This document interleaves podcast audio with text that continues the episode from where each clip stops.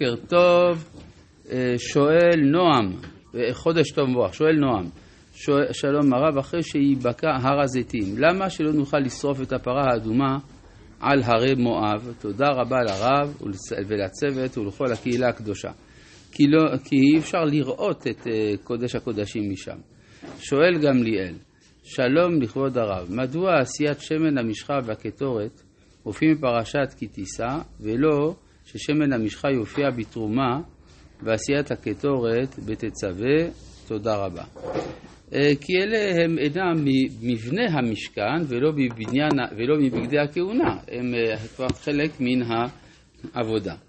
אני רק רוצה לציין לגבי שמן המשחה, היה על זה דיון אתמול, אה, מי שרוקח את שמן המשחה אינו חייב כרת, אלא אם כן הוא עושה זאת על מנת למשוח בו. או את עצמו או את אחר, אה, למשוח בו את עצמו. אם הוא עושה את זה על מנת למשוח בו אחרים, למשל, אינו חייב כרת. או אם אה, סתם עשה להתלמד, אינו חייב כרת. מפורש ברמב"ם, הלכות כלי המקדש. ובכן, אנחנו... לא, סתם רוצה לדעת, יש לו סקרנות אינטלקטואלית, הוא רוצה לדעת איך עשו את שמן המשחה. אז זה, הוא לא חייב כרת על הדבר הזה, מפורש. אסור, אסור, נכון, אבל, זה הוא לא חייב כרת. היה דיון על זה אם הוא חייב כרת. התשובה היא שלא, מה אני יכול לעשות? אני לא יכול לכתוב את הרמב"ם מחדש. אה, בהלכות כלי המקדש, פרק א'. אה, אנחנו בפרק ל', בפסוק ל"ד עדיין, כן, ויאמר השם אל משה, קח לך סמים, נטף ושכלת וחלבנה, סמים ולבונה, זכה, בד בבד יהיה. אז כפי שאמרנו, יש הרבה דיונים מה זה, ה, אה, מה זה כל אחד מהדברים, אבל למשל לגבי הנטף, זה הצורי. עכשיו, אה, הצורי, מה זה? גם על זה יש הרבה דיונים, אבל יותר פשוט זה שזה מה שהצמח הנקרא אפרסמון. מה זה אפרסמון? זה לא, ש... לא הפרי הנמכר בשם הזה היום, אלא זה סוג של אה, שיח, שממנו היו מפיקים שמן שהיה עולה יותר יקר מזהב, והיה אה, מופץ אה, ונמכר בכל האימפריה הרומית. המקום היחיד שבו היו מגדלים את זה בימי קדם זה היה בעין גדי. בעין גדי, ושנים רבות, טוב, גם יוספוס פלביוס מספר שהיו קרבות בין הרומאים לבין היהודים שבעין גדי כאשר אה, ראו שהרומאים מגיעים עקרו את כל השיחים. עקרו את כל השיחים כדי שזה לא ייפול בידי הרומאים ועל השיח האחרון היה קרב אה, קשה ובסוף הרומאים לקחו את השיח הזה בתהלוכת הניצחון של טיטוס ברומא. כן, זה מראה עד כמה שהדבר הזה היה משמעותי. זה נאמר אה, נערי אפרסמון נערי אפרסמון, מדובר משהו יקר, כן, כן, כן, ודאי, ודאי. גם במדרש תנחומה זה מובן. כן, מעניין שמצאו אה, את הצמח הזה באתיופיה, אתיופיה, והביאו אותו לארץ וניסו לשתול אותו ולא נקלט. אז אמרו, טוב, אז בעין גדי, אה, שמו אותו בעין גדי, שתלו אותו בעין גדי ולא צמח.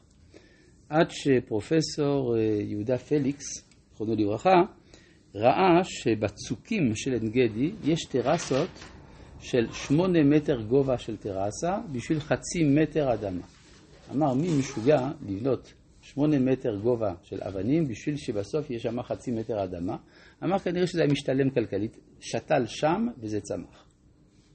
כן, אז אה, ברוך השם, יש היום גם אפשרות להפיק שמן אפרסמון, אז זה נחשב לי מאוד מאוד יקר. טוב, בכל מקרה. אה, מה? היום אף אחד לא מייצר את זה, אז זה קל וחומר שיקר. כן. מה התכונה של אפרסמון הזה? מה יש בו... קודם כל הוא כנראה ריחני ביותר, והוא גם דליק מאוד. הגמרא אומרת שהוא מאוד דליק, וזו הסיבה שלא מדליקים נר שבת בשמן אפרסמון. כן, גם יש עוד אה, איך לגבי אופן הייצור, אבל זה נעזוב בשלב הזה. כן, אה, אז כל הסמים ועוד סמים ונטף ושכלת וחלבנה ולבון הזקה, כל זה יוצא בסוף, כפי שאמרנו, 11 סמנים של הקטורת, ועשית אותה קטורת.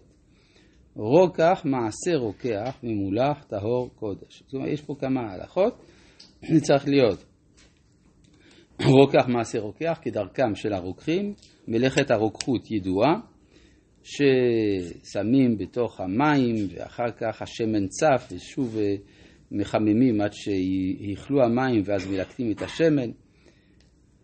ממולח הכוונה שצריך שיהיה בו מלח וצריך להיות טהור והוא גם קודש. עכשיו, אה, מה עושים איתו? הוא הריח של סמני הקטורת מופיע אחרי ששורפים. כששורפים את הסמנים, אז זה נותן את הריח.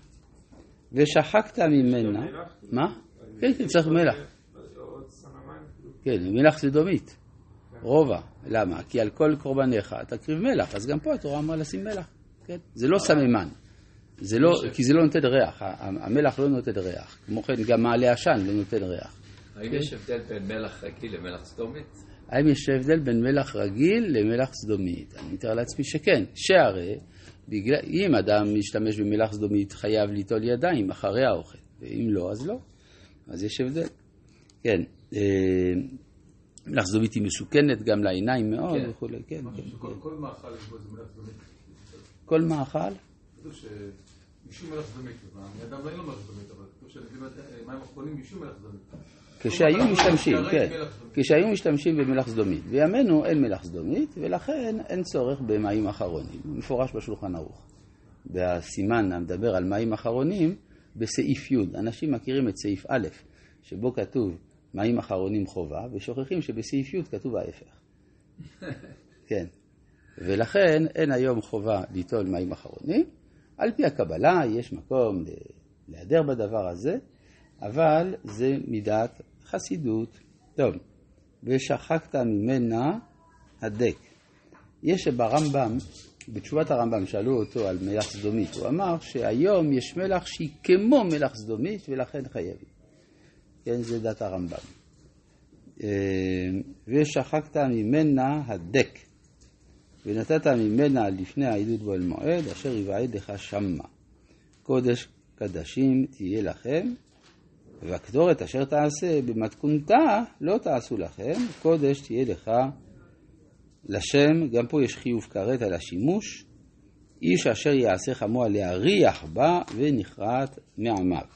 כן, כלומר, אה, יש, אה, כל הדברים שהם שייכים אל הקודש, יש להם הגנה, הגנה משפטית על ידי הכרת. אז עד כאן החומרים שצריך להשתמש בהם במקדש. וידבר השם אל משה לאמור, ראה קראתי בשם בצלם בן אורי בן חור למטה יהודה. כלומר, עד עכשיו דיברנו על השמן המשחה ועל הקטורת, שמכוונים כנגד הנצח וההוד. כן? עכשיו צריך גם מישהו שהוא יהיה מכוון כנגד היסוד והמלכות, וזה מי ש... כנגד היסוד, זה מי שיודע... משוואה וכתורת. זה מה שדיברנו, שמן המשחה והקטורת. שמן המשחה והקטורת, הסברנו מדוע זה מכוון כנגד הנצח וההוד, כפי שהסברנו. ועכשיו, אם כן, צריך כנגד היסוד. מי זה היסוד?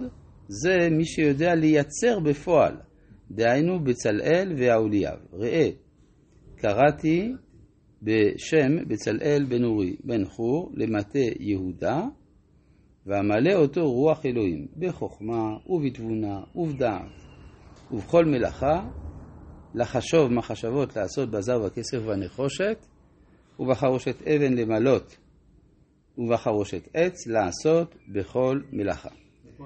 אז מה זה הדבר הזה? שהוא, קודם כל מקיף את הכל כמובן, אבל גם הוא יודע, יש כנראה רוח אלוהים הנדרשת בשביל המלאכה ובשביל האסתטיקה.